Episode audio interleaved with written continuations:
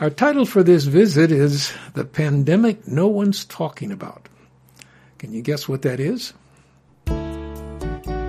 Welcome to the Before We Go podcast featuring Dr. David Mains and his wife, noted author Karen Mains. Here's David and Karen Mains. Are you thinking about the question I asked? What's the pandemic no one's talking about?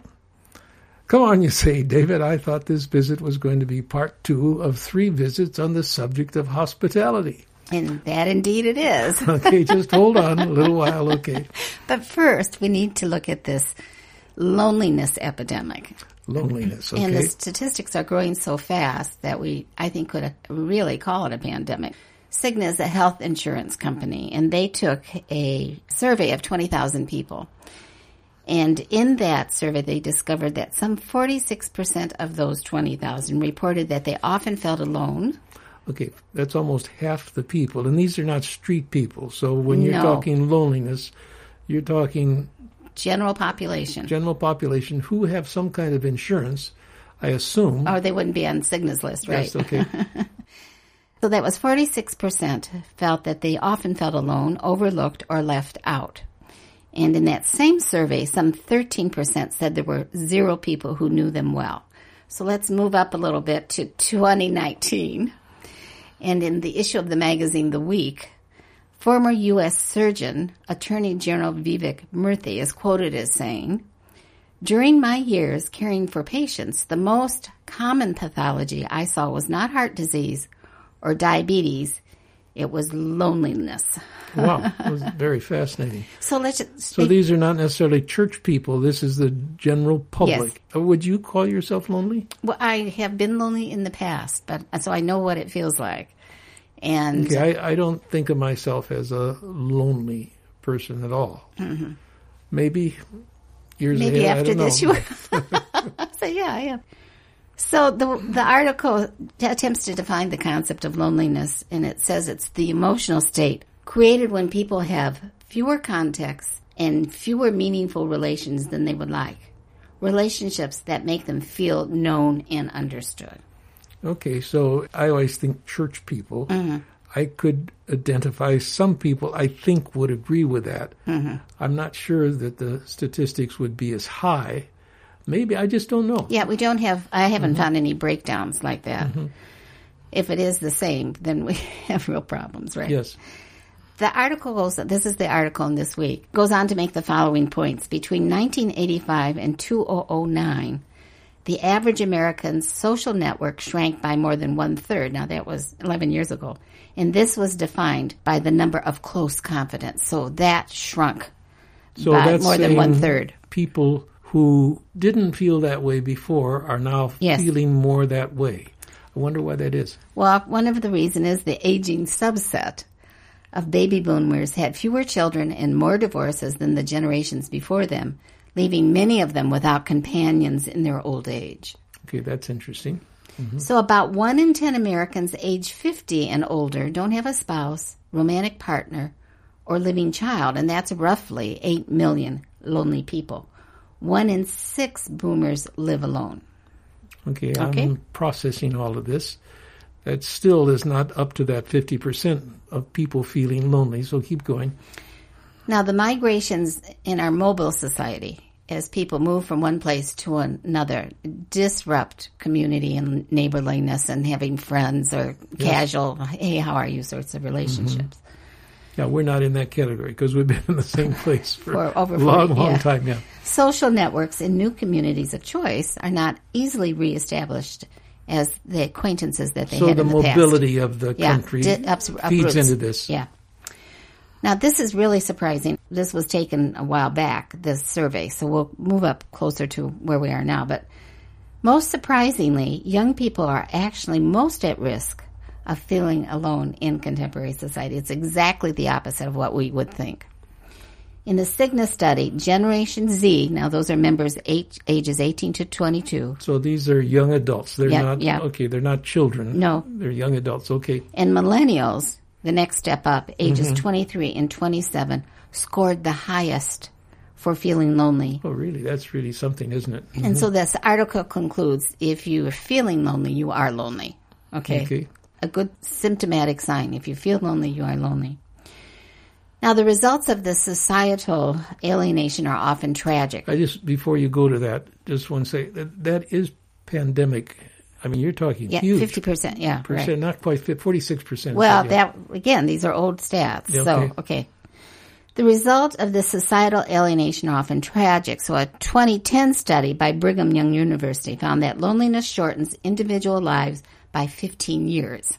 wow. And that's roughly equivalent to the same impact caused by the habit of smoking 15 cigarettes a day or of being obese. Wow, we Other studies have found. just you want to process? It's going so fast. Okay, so the same effect of 15 cigarettes a day uh-huh. is what Life shortening. loneliness. Yeah. yeah. The, being lonely, feeling it in, intensely to the degree you identify it, it shortens life that It much. shortens life. Hmm. Other studies have found connections between loneliness and a wide range of health problems. And those problems would be increased risk for heart attacks, for stroke, and for cancer. Lonely people are more likely to suffer from insomnia, depression, and drug abuse. They are more likely to suffer from more rapid cognitive decline as they age. Okay, are you going to continue giving very What? alarming? Yeah, uh, because where we're headed is even more alarming. Okay.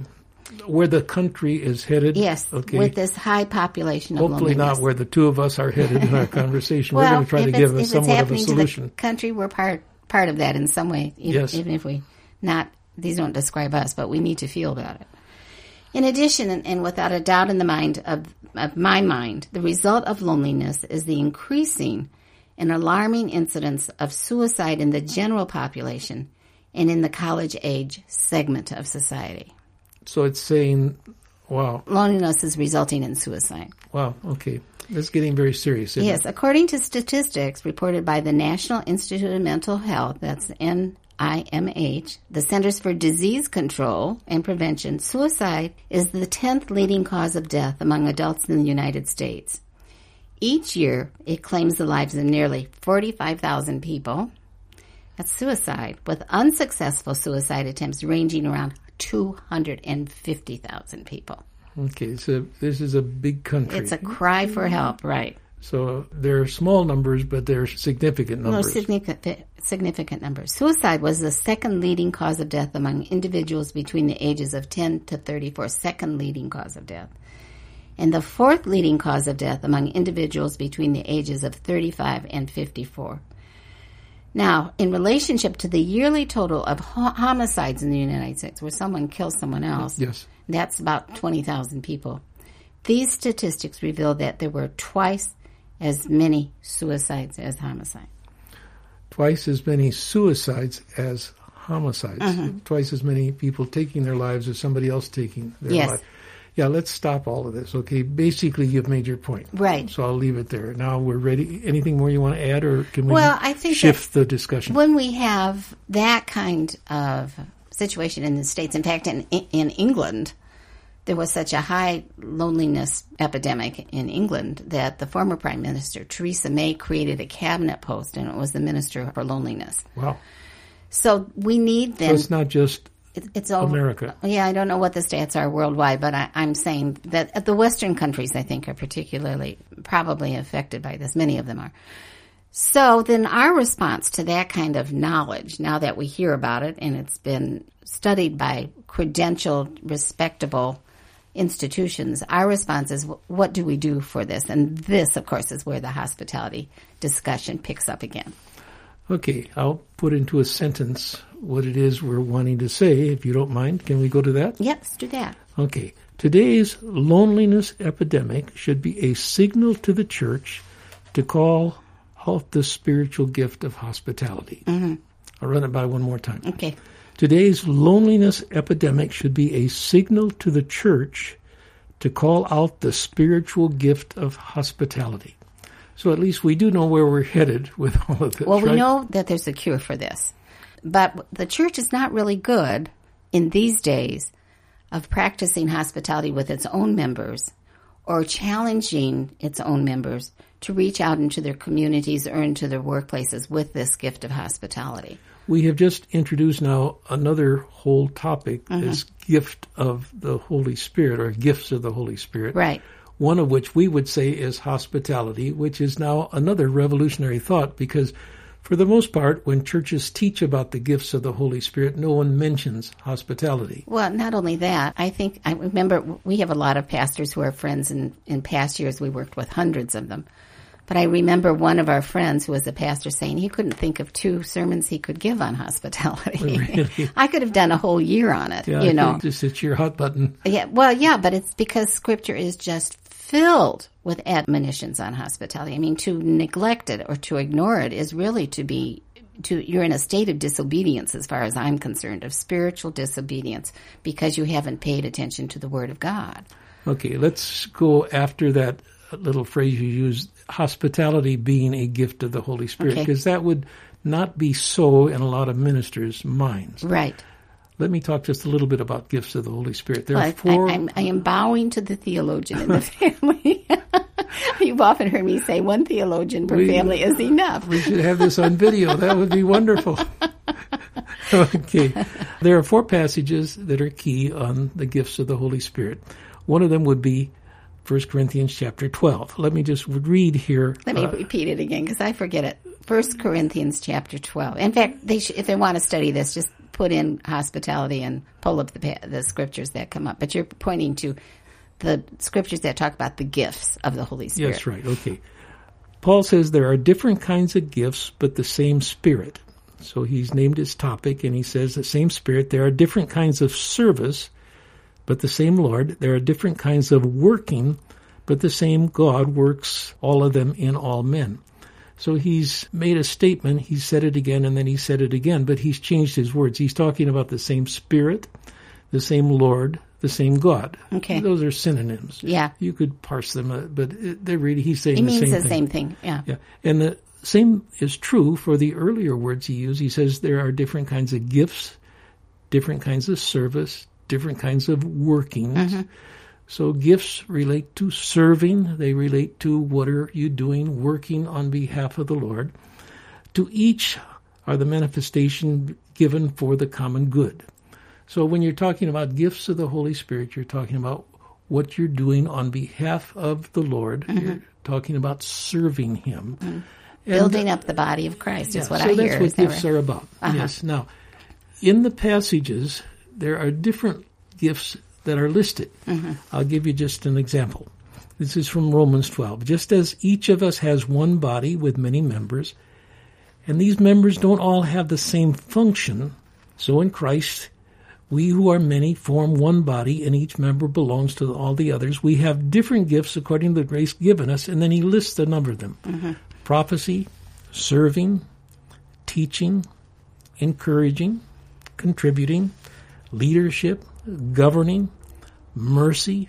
So when you talk about gifts of the Holy Spirit, again, you're talking about serving on behalf of the Lord, and these are, in my mind, illustrative. Okay. So no, wait.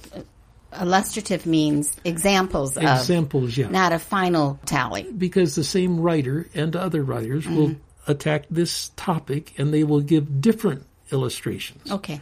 Now, the average way ministers will work at this is to list all of those things that are given in Scripture, and that becomes an exhaustive list. In other words, we've said everything you can say about Mm-hmm. the gifts of the Holy Spirit, but I don't agree with that. Again, they're illustrations, or they would all use the identical list, or Paul would say in both passages the identical examples, which he does not do. That makes sense, doesn't it? Yeah. So I'm saying these are illustrations of what the gifts are like. Mm-hmm. Okay. Now this is from First Peter, a different writer, and he says each one should use whatever gift or gifts he has received to serve others. There's that same thought. Pretty it's strong service. emphasis, isn't it? Faithfully administering God's grace in its various forms. If anyone speaks, here's how he should do it. He should do it as one speaking the very words of God. Hmm. If anyone serves, he should do it with the strength God provides, so that in all things God may be praised through Jesus Christ. So anyway, he's got the same topic here. Mm-hmm.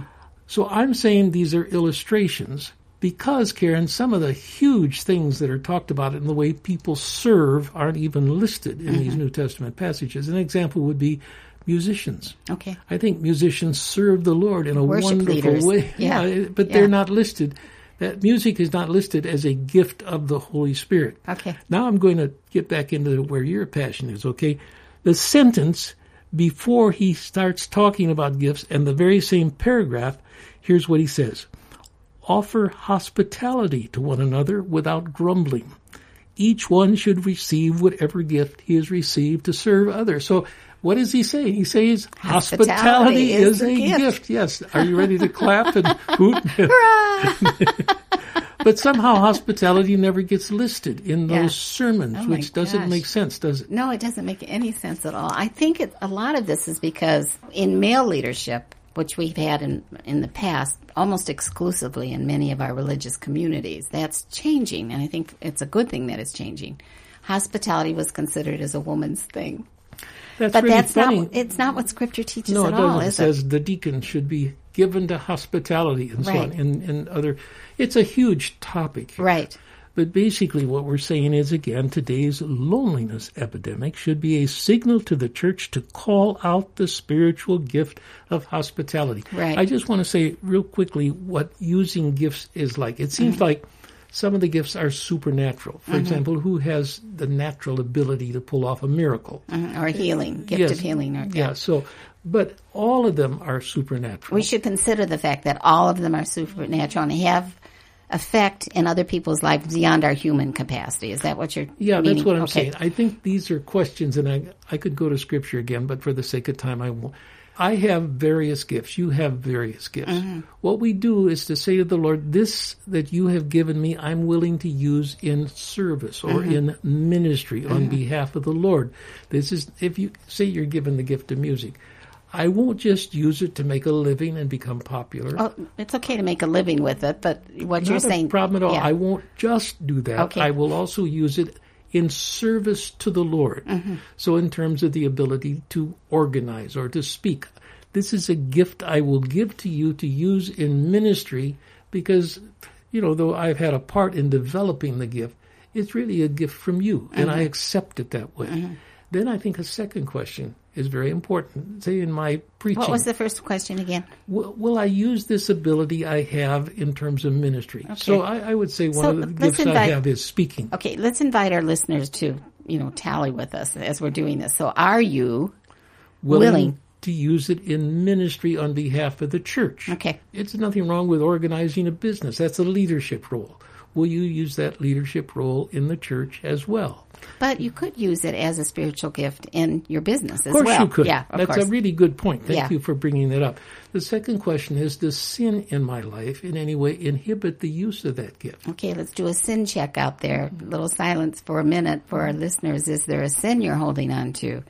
If you can't think of anything right away, ask the Lord to reveal something to you. And if you can't, praise the Lord. Then keep walking that way. Yeah. Yeah. But when I am preparing a sermon, mm-hmm. Which again has those religious overtones, I say to myself, Am I sure that my relationship with the Lord is what it should be? Because that's a big part of spiritual gifts being effective. Okay? And then the last question is Do I sense a need for the Lord to empower that mm-hmm. so that it's not just my talent, but a gift of the Holy Spirit? So if we talk hospitality, mm-hmm. Lord, this is something I've learned since I was little. It's a part of my DNA, if you mm-hmm. please.